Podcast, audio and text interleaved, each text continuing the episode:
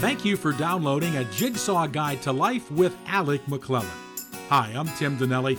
Welcome to the program. We're so glad you could join us today.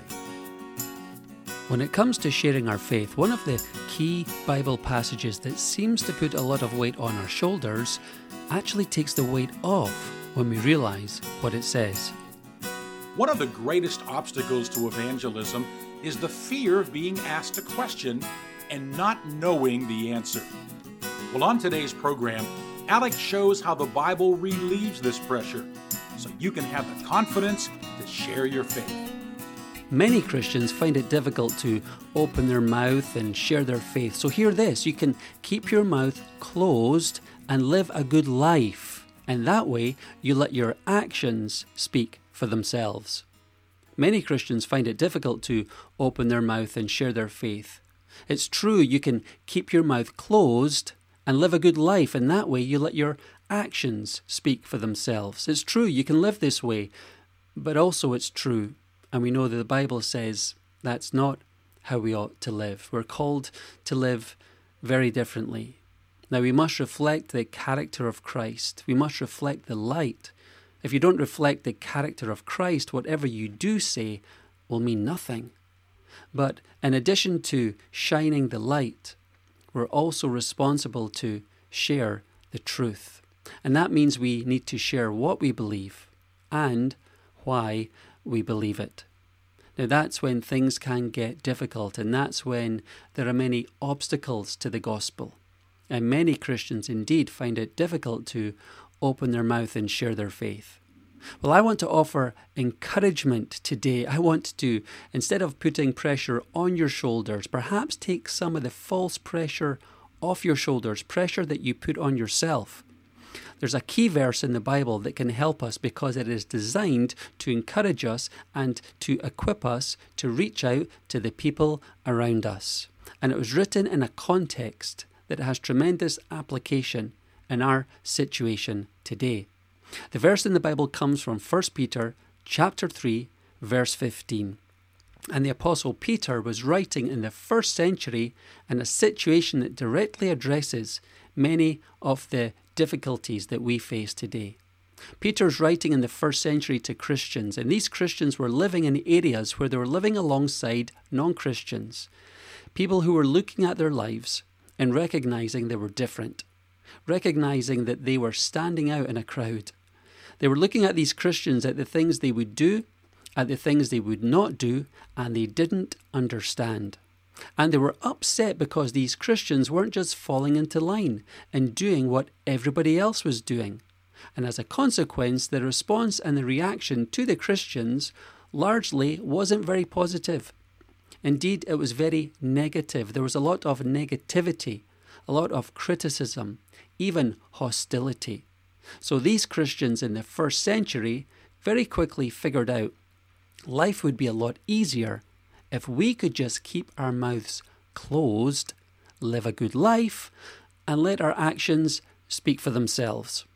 Well, we come into the 21st century and we can see that as Christians living alongside non Christians, our lives ought to stand out in the same way. People ought to look at Christians and look at the things that they do, look at the things they don't do, and be curious and not get it, not understand it, and to try and figure things out as they look at Christians and wonder why they don't just fall into line and do what everybody else is doing. And as a result of that, in the 21st century, very often the response or the reaction is not positive. There's a lot of negativity, there's a lot of criticism, there's even a lot of hostility toward Christians. And therefore, Christians feel the temptation, they understand, you know what, life would be a lot easier if we could just keep our mouths closed, just live a good life, let our actions speak for themselves. So, as Peter addresses this in the first century, we can see the application in the 21st century. So, what does he have to say to Christians who are feeling the fear and the opposition? Peter says this 1 Peter chapter 3 verse 15 But in your hearts set apart Christ as Lord.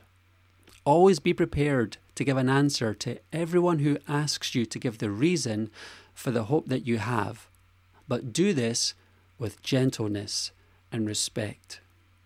Once more, he says this But in your heart, set apart Christ as Lord. Always be prepared to give an answer to everyone who asks you to give the reason for the hope that you have. But do this with gentleness and respect. Three quick lessons from this verse that I trust will encourage you and equip you to reach out to the people around you. And why is this so important? It's because Peter is encouraging us that as we live alongside other people, that God wants to use us to reach out to them. I remember when Cheryl and I had a young family and we moved into a neighbourhood, into a new home. And one of the things that was going to be tricky about this move was that people in this community knew we were coming and they knew we were Christians. And within that community, there was a fair degree of skepticism and a little bit hostility towards religious types. And Christians were viewed very much as religious types. And what did that suggest to people? The people moving in were probably going to be a bit bigoted, intolerant, abrasive, um, the kind that like to point the finger, being judgmental toward others. So there was a lot of negative um, ideas about what a Christian looked like. And we knew this coming in. And so we knew that it was going to take time to try and just get to know people and allow people to get to know us. Now, when you move into a neighborhood, uh, it's not a good idea to go and start bashing people over the head with a Bible. It's never a good idea to go and start bashing people over the head with a Bible. But in this situation, in this setting, we wanted to get to know people. We wanted them to get to know us. And that takes time.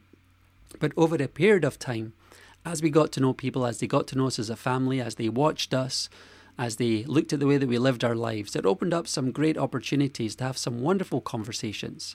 One family that lived right across from us, they became very special friends, uh, got a great relationship with the, the husband and the father who lived across the street. And as we got to know each other and as we talked about things, he was very familiar with religion.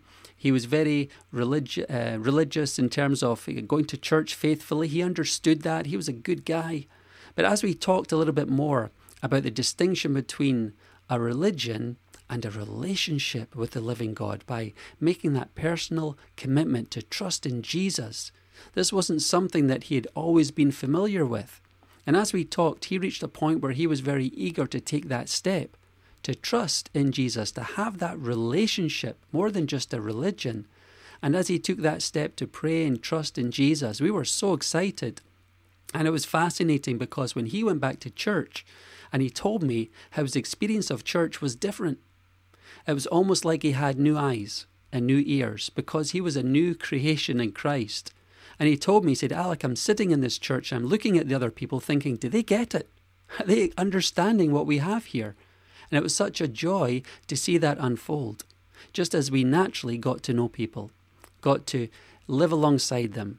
And through those relationships, God gave us opportunities, not just to shine the light, but to share the truth. Peter wants to write about that in 1 Peter chapter 3:15 to encourage us and to equip us to reach the people around us. And the first thing he says is, But in your hearts, set apart Christ as Lord. The first thing, the first step when it comes to sharing our faith is that internal transformation.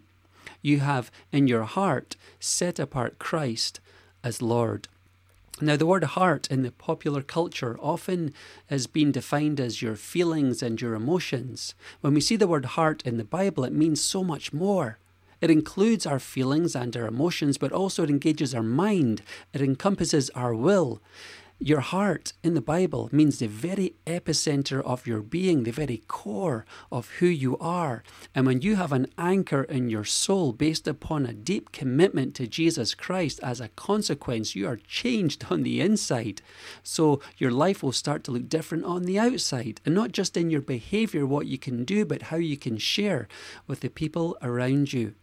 So, whenever you're worried about fear, but if you have that relationship deep within you, God will help you. He will give you courage and strength beyond what you can do to live and to reach the people around you. And as you live differently, that will provoke the people around you to curiosity, which is why Peter then says, always be prepared to give an answer. Implicit in that statement is someone is asking you a question. Otherwise, why would you need to be prepared to give an answer? An answer to what? Peter says this is our primary responsibility, not to answer every question that is out there. We'll never be able to answer everyone's questions. We want to do our best to try and help and come alongside people. But what is our primary responsibility? Always be prepared to give an answer to everyone who asks you to give the reason for the hope that you have. This is our key responsibility as Christians. We are living with hope in a world that has no hope. You take the God of the Bible out of the picture. You take airbrush God out of the big picture. And what are you left with in this life, in this world, in this universe? What do we have to look forward to? We've got nothing to look forward to.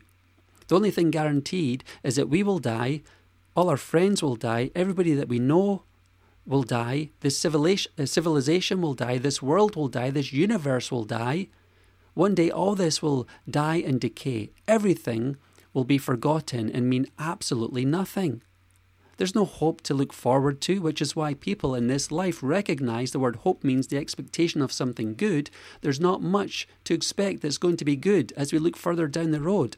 So instead of looking there, instead of asking that question, they become intoxicated with other things that will distract them and preoccupy them. But if they see people living with hope in this world, that will get their attention. Why is it Christians live with hope? If you're a Christian listening to this, think about why do you have hope in this world? Well, we have hope in this world because we have hope in Jesus. And Jesus' life, uh, Jesus' life his death, and his resurrection. Now, Jesus was the Son of God who left heaven, he came to earth, and he lived among us.